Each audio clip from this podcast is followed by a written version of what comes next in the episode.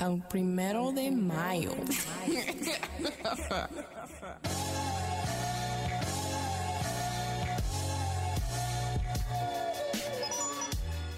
Hello and welcome to the TheeSamD Podcast. I'm your host, Sam Duzame Jr. Follow me on the Elon app at TheeSamD. That's T H E E S A M D. Podcast is also up there at TheeSamD Podcast, all one word. If you're not down with the Elon app, trust me, I get it. Stuff keeps being taken away, stuff is disappearing, features are missing, all to get that eight bucks a month. But threads, thankfully, did not pop. Why are you trying to give Zuckerberg more your info? I don't know.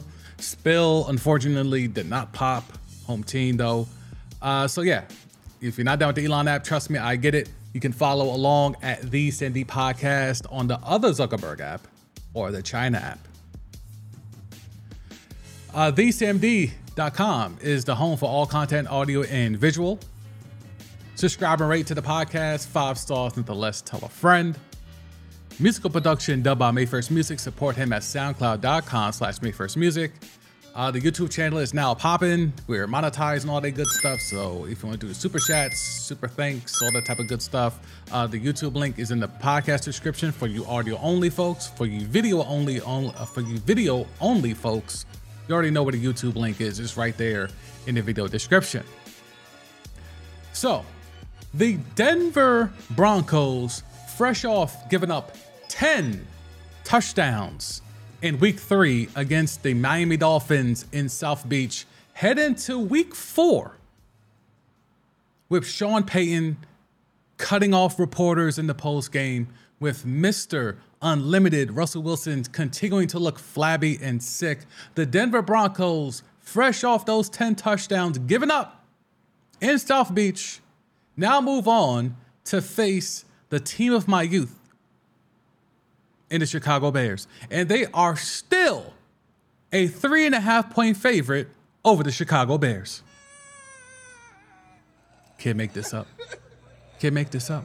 It's all bad. It's all bad in Chicago. The Broncos, 70, and they're still three and a half point favorites over the Bears. That's how bad it is for the former monsters of the Midway. Now, during my, you know, NFL preview stuff and we were breaking down division by division, there was not necessarily optimism for the team winning games, but it was certainly optimism for the team looking better and building upon what we thought was an upward trajectory with Justin Fields as the quarterback, killing, running his way, looking like, you know, Steve Young, looking like Randall Cunningham, looking like Colin Kaepernick, looking like a little bit of Lamar, looking like all the guys, Vince Young, looking like all those guys. The Bears looked like they had one of those. And they did what good teams are supposed to do, and they got him some help. Now, that help came in the form of Chase Claypool, which looking back and in real time, I talked about it. That was a really high, steep price to pay, giving up a second round pick, which turned out to be the first pick of the second round, thanks to Lovie Smith. But they give up a second round pick for Chase Claypool. On paper, you can understand the logic. Then they go out there after securing the number one pick, again, thanks to Lovie Smith, and they go and they trade and flip that number one pick to the Carolina Panthers, who are in desperate need of a QB, because the Bears and their front office, the upper brass, the upper management decided we think we got something here with Justin Fields. So we're not going to take a QB. Cool. Panthers want to move up? Cool. You got something that's expendable in DJ Moore. So now in a span of a few months, the Bears went from not having a QB to finally figuring out that they have a QB that is a dual threat weapon. Now they gave him Chase Claypool, who in theory would be an upgrade. And now you go land him a true number one wide receiver in DJ Moore. Now, as I talked about on the NFC North preview, DJ Moore is not Justin Jefferson, Ja'Marr Chase number one wide receiver, but he's of that second tier level of number one wide receiver. But that's still the best receiver on the Bears roster and has been that for quite some time. So after doing all of that And then they go out there on draft night, now at the ninth pick. They had a chance to fortify the defense, but they say, nope, you know what?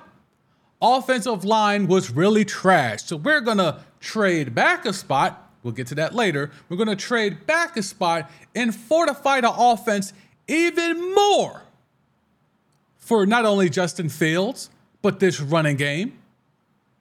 And now this passing game. We're going to fortify the offensive line by taking the kid Darnell Wright out of Tennessee and starting him at right tackle with the 10th pick in the first round. So went from one to nine to 10. And to get all that, they got obviously a first, obviously DJ Moore, and then to go from ninth to 10th, they scooped up an extra fourth rounder in next year's draft. Well, let's see how that has panned out for the Chicago Bears. Go ahead and jump into the screen here. They are 0 3 now. Schedule hasn't been that hard, but you can't really expect them to win games. It's not about winning games, it's about seeing the improvement with the investments that have been made. Well, let's look at the points. Well, they're 27th out of 32. That's certainly not good. How's that defense holding up? Oh, in terms of points against, they're 31st out of 32. Well, that certainly doesn't sound like they're good either. Let's keep on going. Let's keep on going down the hill here. So, in terms of league rank, 29th in both yards for offense and defense. 22nd in turnovers for the defense, 27th for the offense. What does that mean? That means they turn over the ball too much and they don't take the ball away. Okay? So the Bears, it's all bad. Absolutely, positively, all bad. When you can think of any positive category, it's all bad. It's all bottom half of the league and lower, from top to bottom. And yet, and still, a team that just gave up a 70 burger is favored over them. A team with Russell Wilson is favored over the Bears right now. A team with Sean Payton, who looks like he just cashed out his deal with NBC just to come back and steal a bag from the Walmart family who runs the Broncos now.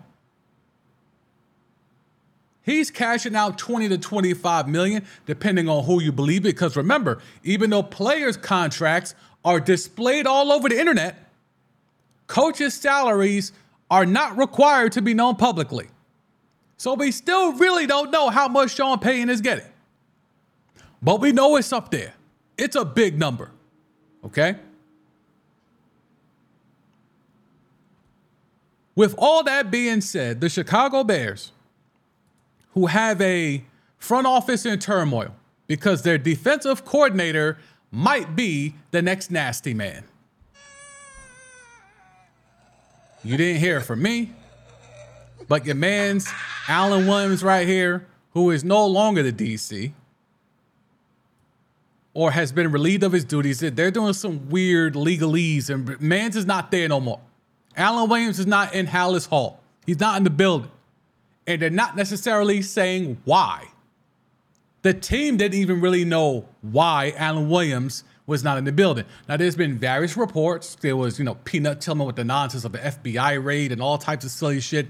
But the fact of the matter is, Mans was doing something inappropriate in the building and at Halas Hall. And it was deemed so inappropriate that they got to get Mans about the paint. But much like Mel Tucker over at Michigan State, they kind of have to negotiate this process to get Mans fully and completely up out the door. So you have a team not only that's losing on the field, but it's losing off the field.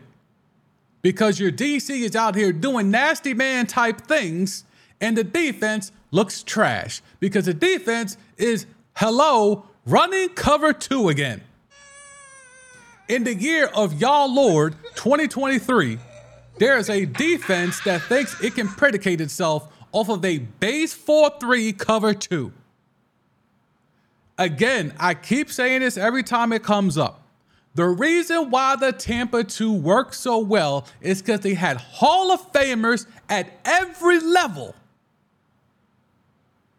Warren Sapp on the line, Derrick Brooks in the linebacking corps, Rondé Barber and John Lynch in the secondary. That's why the cover two worked. It wasn't because it was such an amazing scheme that it revolutionized football.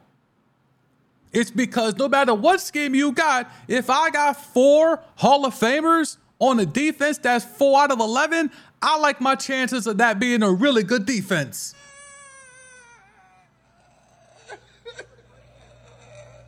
But because the NFL is such a copycat league, everyone ran to copy that style. And you know what teams learn?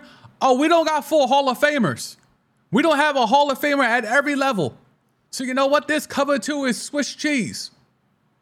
And it slowly started to work its way back to just being a singular formation that you use on obvious passing downs. But leave it to the Bears to go ahead and try to run that whole Tampa 2 thing back because they somehow believe they got the horses to do it. You know what would have helped the horses work in this 4 3 cover 2 scheme that the Bears are stupidly trying to do? Jalen Carter.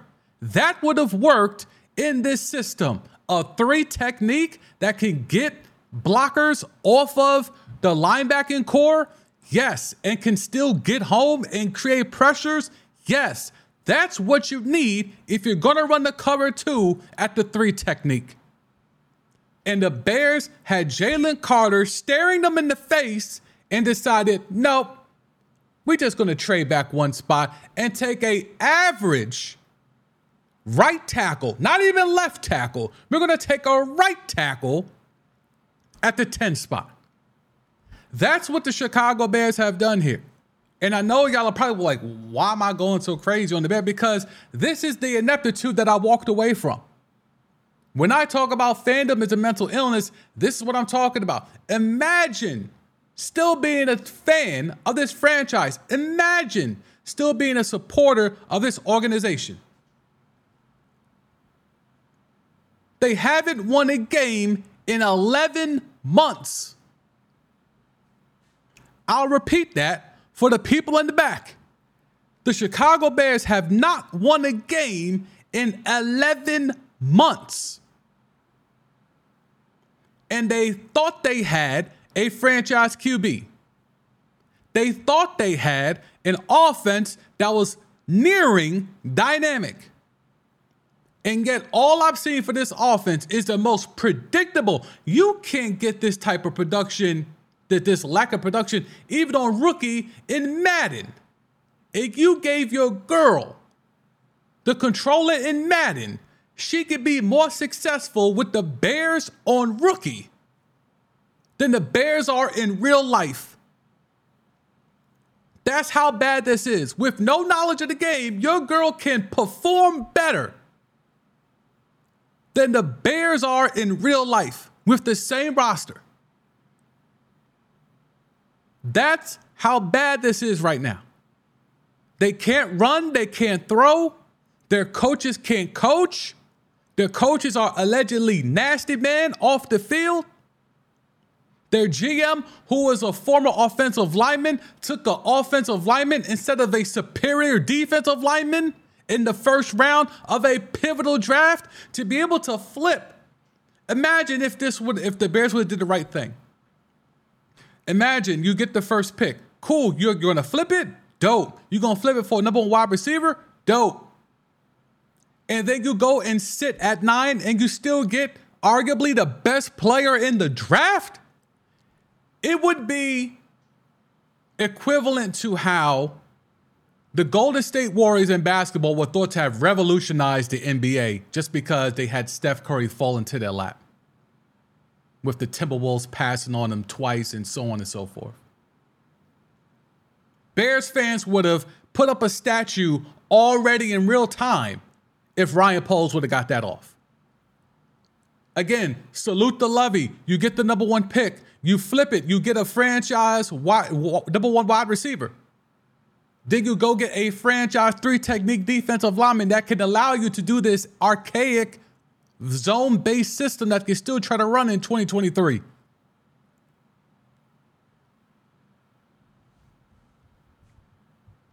And then imagine if they would have kept Roquan. They got rid of Roquan Smith they didn't want to pay him. They had people foolishly talking them into the fact, well, he's not big enough, he's not strong enough, he's not fast fast, he's not fast enough, he doesn't fit the scheme.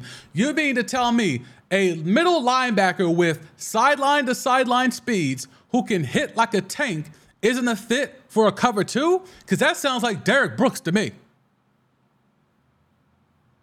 That sounds like Urlacher to me. But y'all had scouts tell y'all because y'all didn't want to pay him, so you look for every reasonable every reason imaginable to not pay him. You try to find different ways to slander that man's name and not just lowball him. You offer him one of the worst contracts ever of someone of his caliber. As bad as NFL contracts are, just already. The contract the Bears offered Roquan Smith would have been good 20 years ago. That's how bad that contract was. So they trade Roquan Smith. Now he is absolutely all pro level in Baltimore. He's taken a step. Why? Because he has a scheme that fits his speed, size, and skill set and they paid him. Now the Bears go out there, they spend a hundred million on two linebackers who aren't even as good combined as Roquan Smith.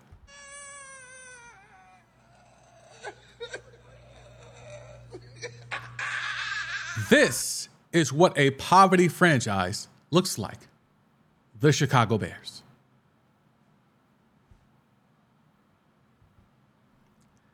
And Justin Fields, I'm not going to go too crazy on Justin Fields. I know it's it's very much open season on Justin Fields, and while I understand why it's open season on Justin Fields, I'm not ready to go that crazy on him yet because I feel as though he's been let down. He's been let down early in his career with inept coaching and lack of talent. Now they've corrected one of those th- one of those things. They have given him enough talent, right? They they have helped him with the talent, right? by getting him DJ Moore, Chase Claypool, even though there was a viral video of him loafing for an entire game in week two. The bottom line is Claypool, Darnell Mooney, and DJ Moore. That's a good three man group. Now, is that a top tier, top 10 three man group? No. But it's upper half. Upper half in the league, sure. The problem is now the coaching is mid. The coaching is mid, and good man's Justin Fields had to walk it back because he was criticizing the coaching staff just last week. Now, has he regressed?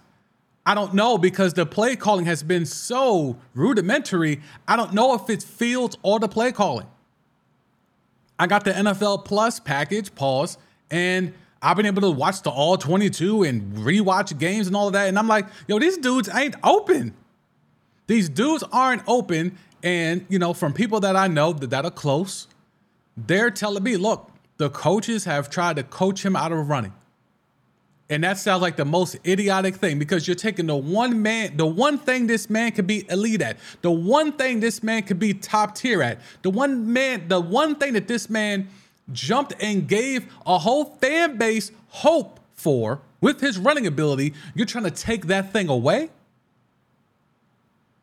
just because you gave him another receiver, he shouldn't run anymore. Now he's supposed to be a pocket QB. Who's in charge? Why would you take a guy that is a clear dual threat QB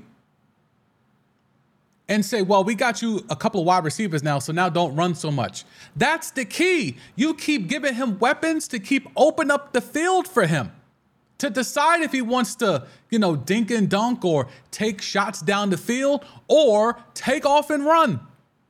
And through three weeks, all I'm seeing is Justin Fields sitting in the pocket and waiting for someone to get open. Even though they're doing the QB spy. You telling me Justin Fields can't shake nobody? He shook whole teams last year. You telling me he should be conservative because oh now they they they they're spying on him. You thought the league wasn't going to adjust? The league adjusted. Now what's the adjustment to their adjustment? Or what happened to sheer will? Justin Fields should be running 10 to 15 times a game, designed or not. And yet he keeps taking these seven, nine step dropbacks and it's open season with this trash offensive line. An offensive line that includes the guy you took at the 10 spot after passing on Jalen Carter. Ineptitude at its finest. Justin Fields, I'm holding off killing him he has certainly not said the right things in these post game interviews. He certainly could be taken to task for potentially regressing. My only question is Is there someone in that building who actually knows what the hell they're doing with Justin Fields on a daily basis? Is it the QB coaches? Is it the OC? Is it the organization as a whole? What is the problem? Because you know, there were some tweets online that had some videos of Justin Fields from his rookie year, and I want that guy back. Rookie year, Justin Fields. The guy that would throw in the tight windows and not give a damn. Now, is that confidence? Is that someone in his ear telling him, yeah, go ahead, throw it. You're going to make mistakes. Don't worry about it.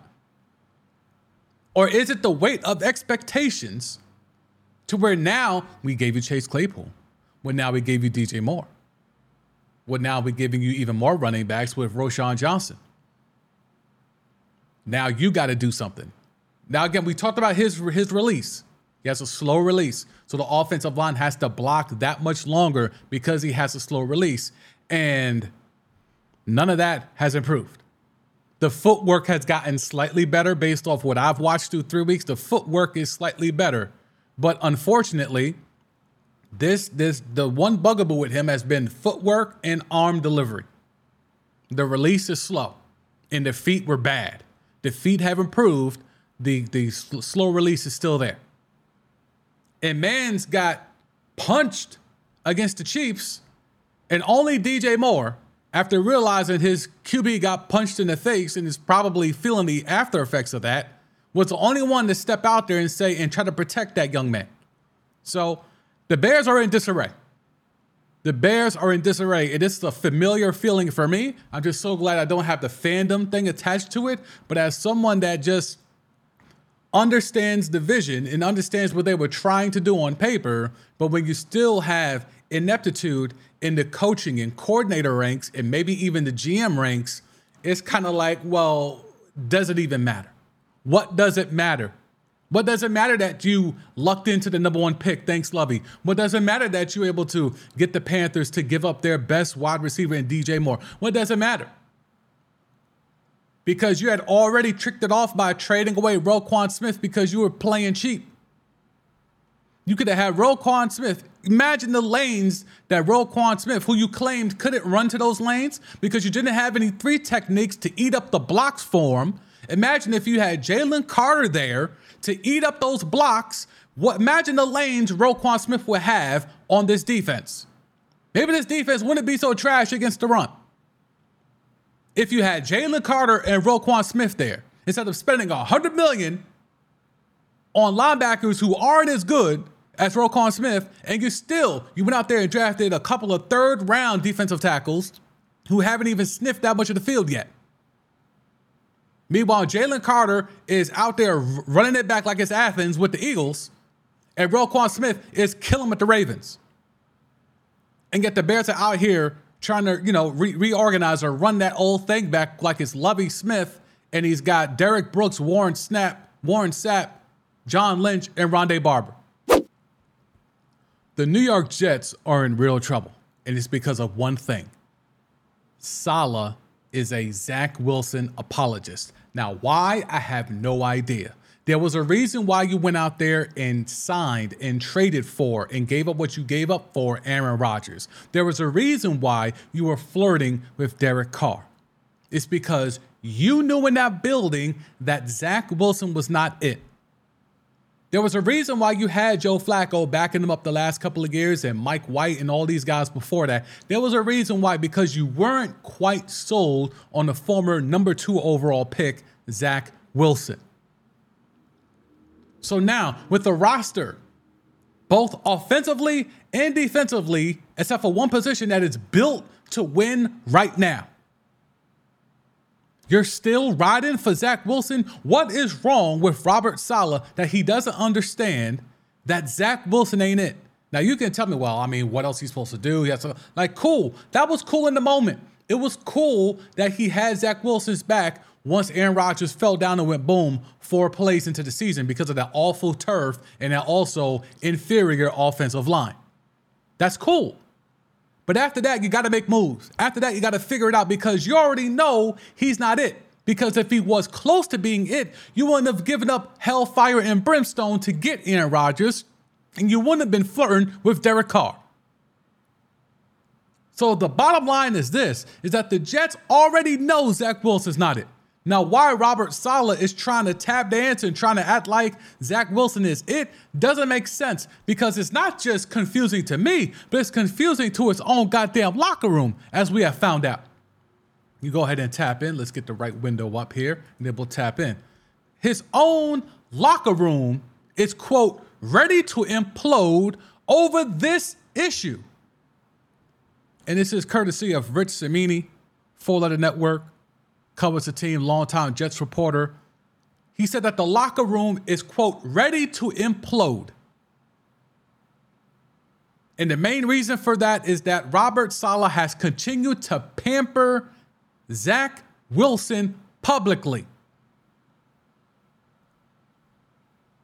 The quote is the thing is, he's coming off as a Zach apologist that doesn't play well in the locker room.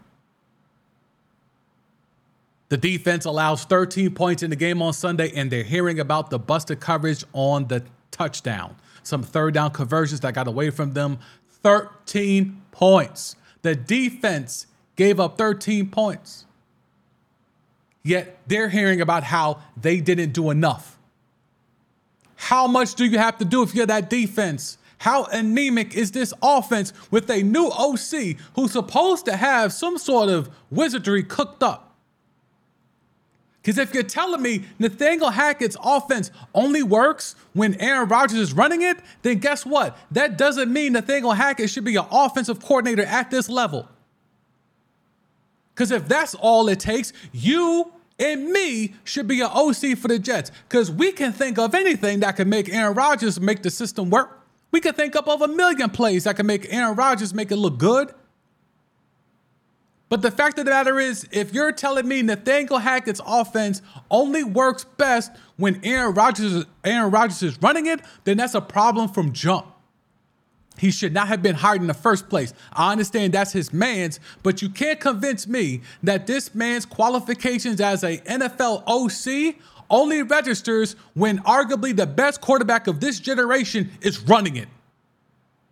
If that's all it takes, then both of us, you and I, listening and watching, can do that job.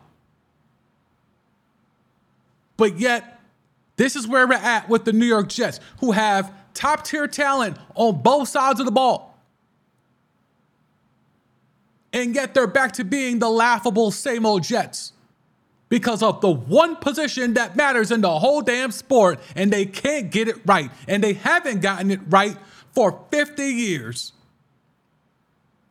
There are Jet fans that have lived their whole life and have never felt confident about the quarterback positions. They've had spells with Favre. They've had spells with Chad Pennington. They've had spells with Ken O'Brien and Vinny Testaverde.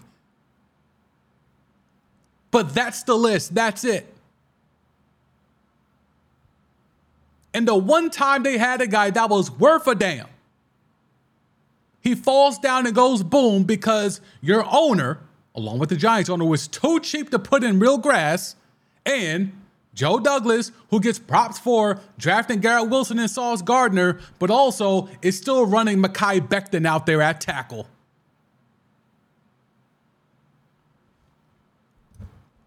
If I was on that defense, I'd be furious as well. If I was Quinnen Williams, I would be furious as well. 13 points and you're trying to break down the defense's mistakes? No, no. Let's go to these offensive stats. Points for 32nd out of 32nd. 32nd out of 32nd. And again, if we're talking about Nathaniel Hackett, we're not even going to discuss the the the the abomination that he was with with the Broncos as the head coach. And how Russell Wilson looked a shell of his former self. And even though they got blown out and gave up a 70 piece, Russell Wilson has looked significantly better just by not being around Nathaniel Hackett. The Jets are 32nd in points scored. They are 32nd in yards. They are bottom half of the league in anything that's significant offensively. They are 30th in pass attempts, 32nd dead last in passing yards. And even the run game with Breece Hall back and, resu- presumably healthy with Dalvin Cook back in the fold. They are bottom half of the league in all things rushing. So, what are you telling me? Is it really Aaron Rodgers in this injury, or is it the entire damn offense? Is it the scheme? The offensive line was a concern, but not to this level. Breece Hall was able to get through holes last year. Pause. Garrett Wilson was able to put up big numbers last year. Neither one looked to be able to do any damn thing this year. So to me, that goes to the coordinators, that goes to coaching. So while Robert Saleh wants to be a Zach Wilson apologist, the real thing is, is that your man's Aaron Rodgers had to have his guy outside of Randall Cobb, outside of Allen Lazard. He had to have his guy, Nathaniel Hackett. Now he's got his guy in Nathaniel Hackett, and four plays and he falls down and goes boom. Now the Jets are stuck with Aaron Rodgers' guy and no Aaron Rodgers. And there's been nothing schematically from watching this team three weeks in that makes me think you should hang on to Nathaniel Hackett, that you should hang on to Aaron Rodgers' guy. But yet the Jets are scared because if they go make a trade for someone that's competent, now Aaron Rodgers has to come back, assuming he comes back and he said all the right things. He's popping up on McAfee every week. So he's saying all the right things that he's coming back. So now Aaron Rodgers can't have no competition next year, assuming there's a next year. And there's going to be a next year for Aaron Rodgers because you you pushed all your bread back to the second year. So there has to be a second year for Aaron Rodgers to get that bread. But if you're the Jets, are you willing to run this all back again next year? Not only is he 40 plus, he's 40 plus off of an Achilles.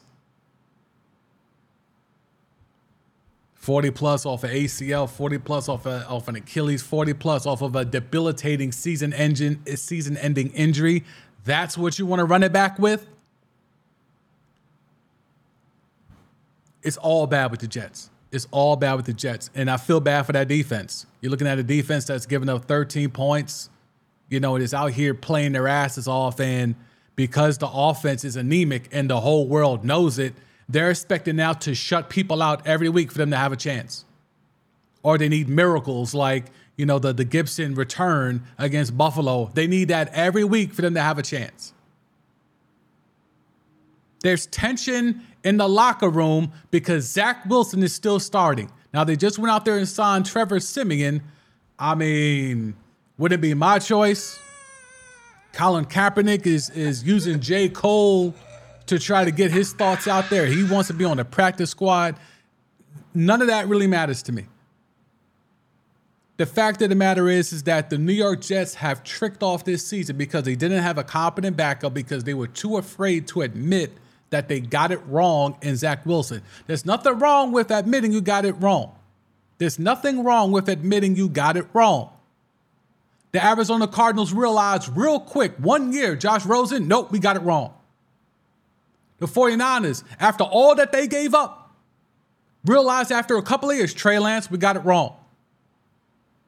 The New York Jets, for some reason, are stubborn to the fact that after a few years, it's clear to everyone in the league, it's clear to Jet legends, it's clear to you and I that Zach Wilson, they got it wrong, but they don't want to admit it.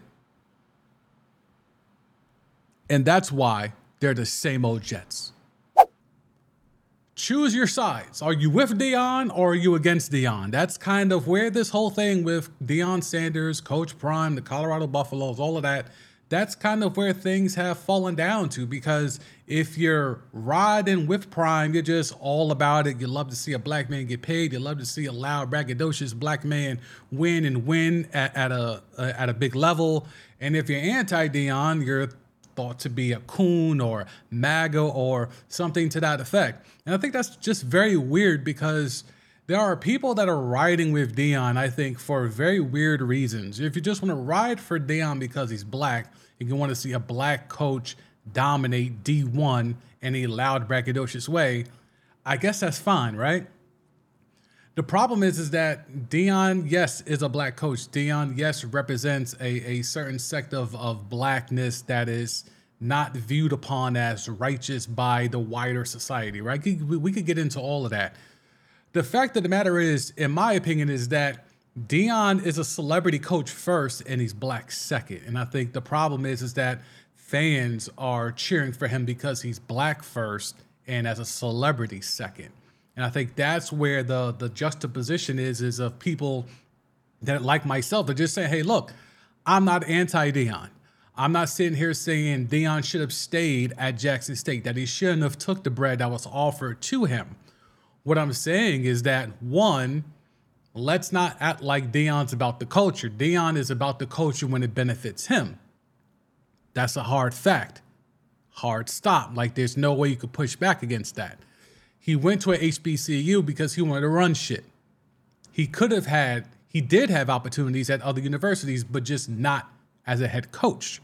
The only school that was willing to give him autonomy and give him the power and the recognition that he was looking for was at HBCU, Jackson State University. So he was given the opportunity that not too many others would have been given if they weren't named Deion Sanders. And he was able to walk in there and command autonomy to get a piece of the back end in regards to ticket sales, in regards to promotional opportunities. He was allowed things that coaches at big time Power 5 D1 schools will be able to get. He was allowed to get that at an HBCU level because of what? His celebrity. All of this comes back to Deion is a celebrity first and a black head coach second. Now, that may be damning, that may be problematic, but to me, the more that this Colorado State thing rolls along, to me, it just screams more and more. Not only is Deion a celebrity coach, but he's just like coaches that don't look like me or Deion at PWIs, predominantly white institutions, because He's doing the same song and dance that Dabo Swinney is doing. Dabo Swinney weaponizes Jesus and racist stereotypes to procure recruits. Deion Sanders, from saying that God told him to go to Jackson State to also going on, you know, national publications and platforms to saying that he's looking for the the kid with the single mama who's on free lunch. He is weaponizing Jesus and racist stereotypes to build his base and to procure recruits. Same thing. Dabo Swinney, Deion, same thing. So while everyone is pushing for Deion because he's a black man, and like, you know, J. Cole said, we all love to see a black man get paid. It's more than that when it comes to Deion because he's a celebrity first. Once you take away the celebrity piece, then you have Deion Sanders, the black man. Deion Sanders, the, the black father who wants to make sure that his son Shedeur is allowed to play quarterback at the highest levels because we know that historically that has been a hindrance where black athletes have been turned away or steered away or coerced away from being quarterbacks at lower levels. Deion wanted to make sure that his son was not steered away in any kind of way and was able to flourish and build himself to now to where he is a burgeoning, you know, fledgling Heisman candidate. All of that is great. All of that is to be applauded. The issue is that when we're hyping things up to be more than what they are, just because the person that's doing it looks like you, that's where, to me, that's where the problem is. Because Deion has showed you nothing that showed you he puts the culture first. He went to Jackson State and told us that he was there to restore the glory of HBCUs, not just Jackson State, but of all of HBCUs. And after three years and really good success and bringing attention to Jackson State, and then because of that, the trickle down effect to other HBCUs, in three years, he felt he had did his job. In three years, he felt I had done enough. And when a PWI came calling with the bag, he was on the first thing smoking out there to Boulder. I went out there to Boulder with no bread guaranteed because they didn't even have the bread. So while you were complaining ad nauseum to anyone with a microphone that the HBCUs in Jackson State specifically didn't have the funds to help you build what you're trying to build, you went to a PWI that told you to your face, yeah, dog, we don't got it, but we gonna get it. And yes, they ultimately did get it, and they paid. Let's see, let me pull up the screen here, make sure we get the numbers right, because I know how people are when it comes to Deion. They'll try to nitpick. You can have the most correct point in the world, but if you get one little thing, little one minute detail off, they try to you know throw out your whole point. So as you see it here, he was able to get a five million dollar war chest to hire his coaching staff at Colorado, and then that goes along with, I believe, the twenty nine million. Let me make sure. Where is it at? Yep, the five year, $29.5 million deal. Okay. And he was only getting 1.4 million total over four years at Jackson State. So obviously a humongous bump for not only his salary, but for the staff that he was hoping to bring over in regards to having $5 million to play with to make sure that his staff comes along and he can make any additions as needed. Ultimately, what it comes down to for me is that this is nothing more than a house flip. Deion Sanders is in real estate, and he was able to flip a foreclosure in Jackson, Mississippi for a big vacant mansion that just needed to be touched up and clean up, you know, some of the some of the landscaping and all that stuff in Boulder. The infrastructure in Boulder was already there. Jackson State was a full gut job. So Deion was able to flip a foreclosure in Jackson State, build it up, put all the marble on the inside, make sure the kitchen and the bathroom is nice, because those are the two things most people pay attention to, et cetera, et cetera. And he flipped that house. He's able to get that bag to buy the next crib. And the next crib just happens to be a vacant mansion that's been sitting dormant out there in Boulder. And the bank gave him way more money to fix that up than what the bank gave him on that first loan. The first loan was only, you know, 1.4 mil. And he's able to clean that up. It took him three years. Now he's flipping the next house, but because the first loan was successful and it was paid off, now he was able to go get a second loan. And now he's got 29 and a half million to work to go clean that one up. And it's already a big vacant ma- mansion. That's what this is. This is house flipping. This is not Deion being for the culture. This is not Prime looking out. This is not any of that because if he was really looking out, he would have stayed where he was. But we all knew he was never going to stay where he was. Even Jackson State knew he was not going to stay where he was, but he still went out there and told you what? God told me to come here. Now, I have other quotes. Hang on. We, we, we got other quotes here. Let's see. Where's, where's the other quote? I am happy where I am. This is when he had all the shows, just like he has all the you know college pregame shows running the Boulder. He had them running in Jackson, Mississippi, and and this is what he told him: I am happy where I am. It's a calling where I am. God didn't give me a timetable and say you you got to be there for that long. God told me to go do that, do what I ask you to do, and do it at a high level. So Mans has been weaponizing this to try to sell to not to Jackson State, because Jackson State knew what time it was, but to sell publicly, optically, that I'm not here just for the quick come up. But what happened? It was proven that he was there for the quick come up. And while you can give me the, the backlash of, yo, you should, you should want to see a black man do well, and that's great. But again, I keep telling you, Deion is a black man second. Deion is a celebrity first. Always has, always will be. That's why he created a whole thing of prime time and neon Deion in the first place. Because as a DB coming out of Florida State, DBs weren't making no money. And Deion wanted money. He felt he was nice enough to where he should be paid like others, high stars coming out of college into the NFL. So what did he do? He created a whole persona to make himself larger than life. He made himself into a celebrity. And he's been leveraging that instinct his whole life, his whole adult life. And it's worked. That's the thing. Because it's worked, people believe it. And they believe that anybody could do that. Everyone cannot do that. Not everyone is as talented, is as smart, as hardworking, as as been, has been able to sacrifice what it takes to have that type of acumen and physical skill set and to make that whole thing work. You know how hard it is to play baseball? You know how hard it is to play baseball and be good at it? You know how hard it is to play baseball and be good at it and then go be a DB? There's no questioning his physical acumen and his mental acumen on top of that. The question here is are you hyping up Prime because he's black or are you hyping him up because you believe in what he's doing? And if it's the second thing where you believe in what he's doing, I'm here to tell you he's doing nothing that PWI coaches haven't done historically. He goes into impoverished black neighborhoods and he weaponizes Jesus and racist stereotypes to procure top tier talent for his own individual benefit.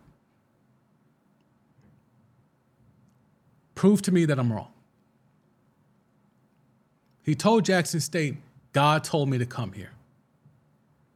Then, the first chance he got when he was offered a big enough bag, God also told him to leave. Now, Jackson State has a white woman as their kicker.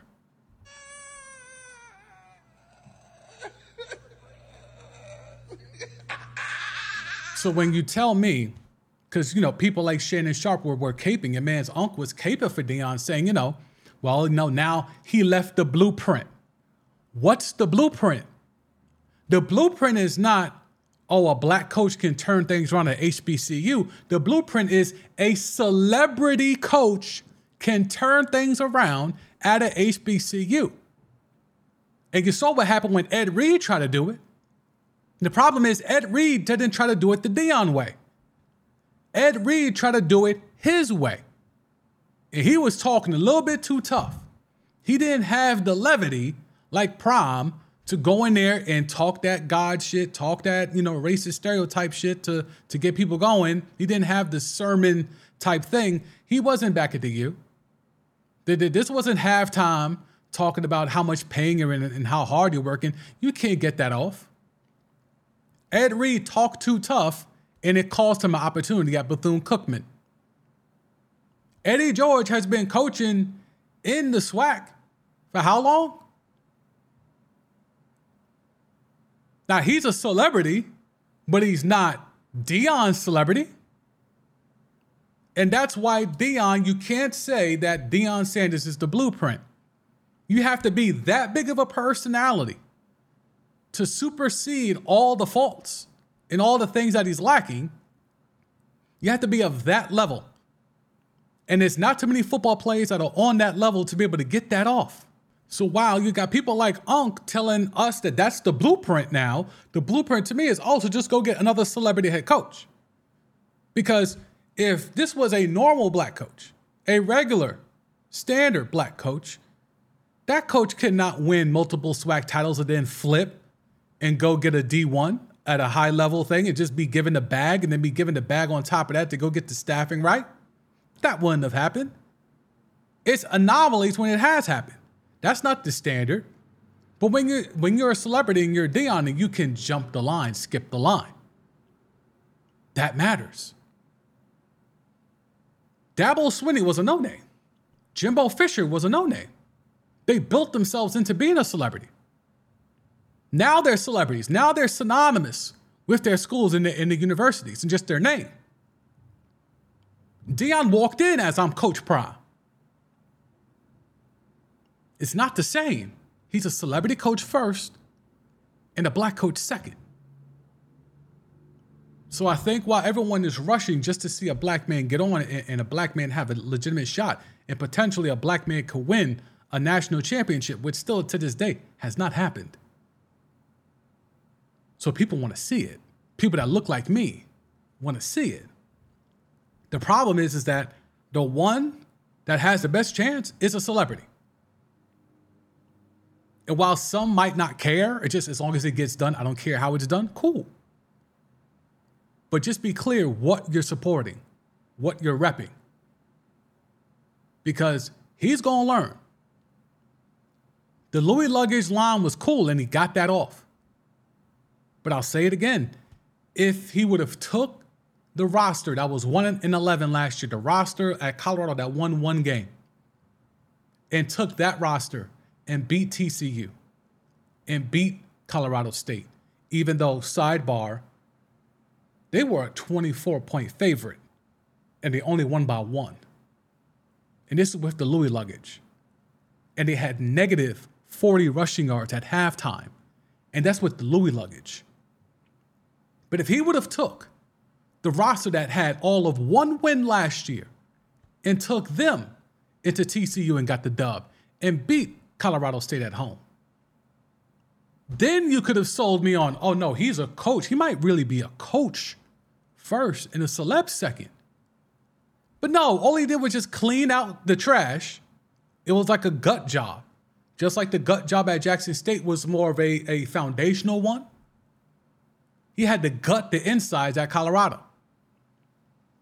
He had to get a whole new crew, a whole new landscaping crew. So Prime is out here changing stuff up. Transfer portal, NIL deals, he's able to leverage all of that to get 50 new players. And everyone's going crazy. 50 new players, and they're playing well. Well, that's what college football is.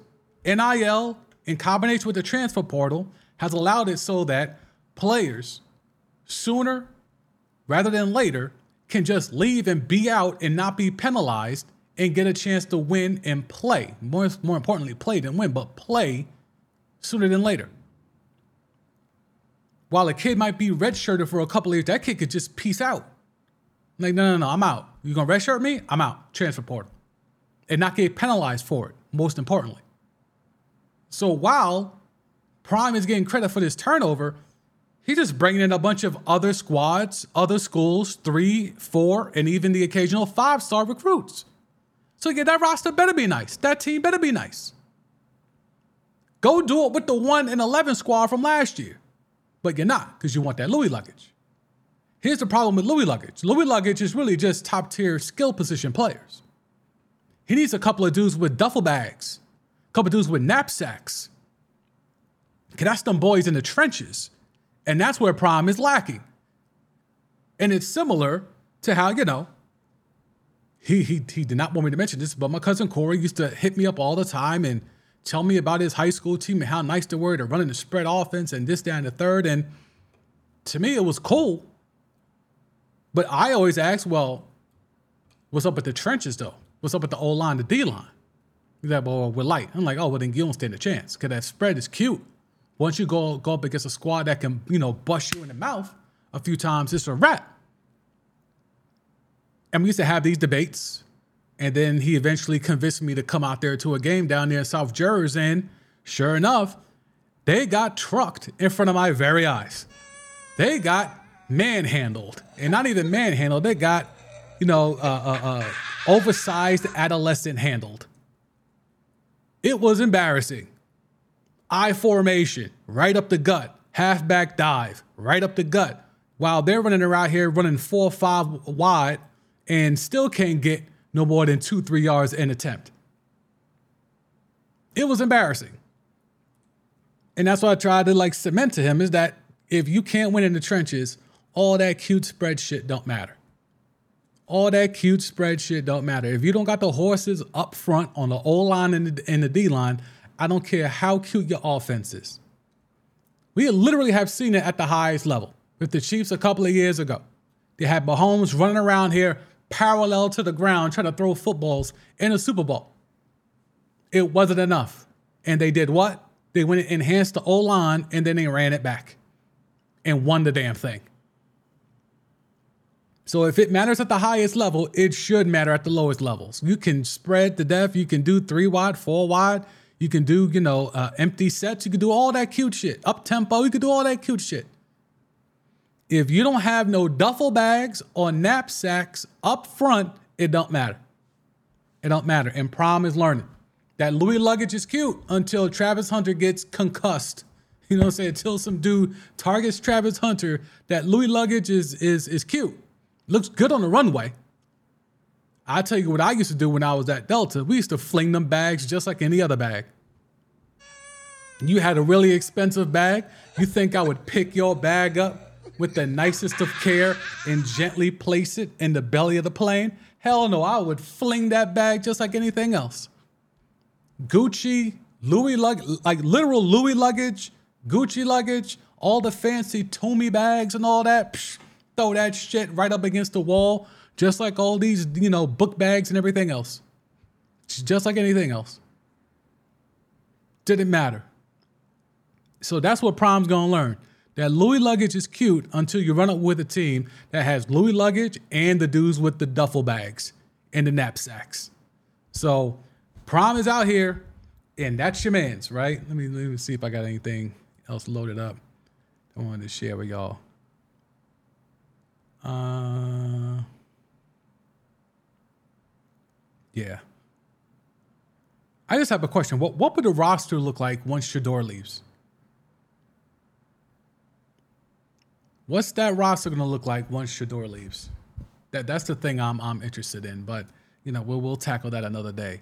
But the whole thing with Deion and Prime, look, I'm I'm glad it's a story, because to be quite honest, for me, watching college football is all about trying to figure out who's gonna be nice in the league.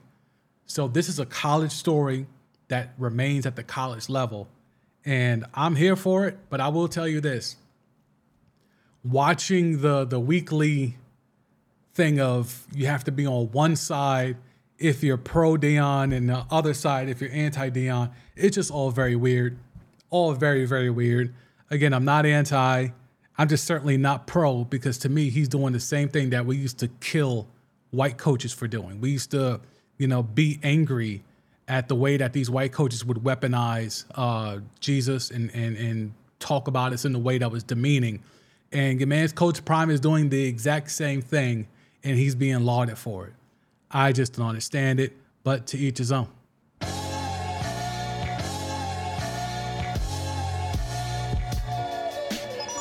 You know what it is. I appreciate y'all for listening. Man, it's been a minute. It's been a minute, so I know it's it's been a while since I've done a pod, but uh, I appreciate y'all for tapping in look, uh, there's been a lot of things happening. Life has been lifing, all good things, so no, no concerns there, but just been a lot of hectic stuff going on. Uh, I'll be able to talk about some of that stuff soon, but I can't disclose everything right now. Uh, but thank you for always being here, uh, subscribing, and making sure you tap in. People have been asking, you know, when's the pod coming? Um, I'm, I'm, I'm, back now. So think things have kind of slowed down. Things have kind of resolved itself. So we good now. So you will be getting pods on a regular basis. You actually will be getting another episode of this podcast, uh, hopefully by the weekend. It'll be an all sports media podcast. My thoughts and opinions on all the things that's been happening in sports media when it comes to these debate shows, the documentaries, movies, all of that. I got a lot of thoughts I, I, I want to get off, so I'm going to dedicate a whole episode just towards that. Uh, so, like, like, I said, I'm back. So don't worry about it. You're going to be getting pods, uh, video and audio versions. So you're all good there. So no matter where you're at, whether it's YouTube or if you're on you know, the podcast side, on the audio side, all good. Stay tapped in, stay locked in. I'm back. So uh, I appreciate y'all as always. It's been a hell of a ride. We're, we're going to keep going. Love the YouTube love that, that, that, I've been getting. Love that I'm building a platform over there as well. But um, yeah, I know this is the, the bread and butter with, with the audio shit. So we're going to keep all that going. And I'll see y'all and hear it from y'all very soon.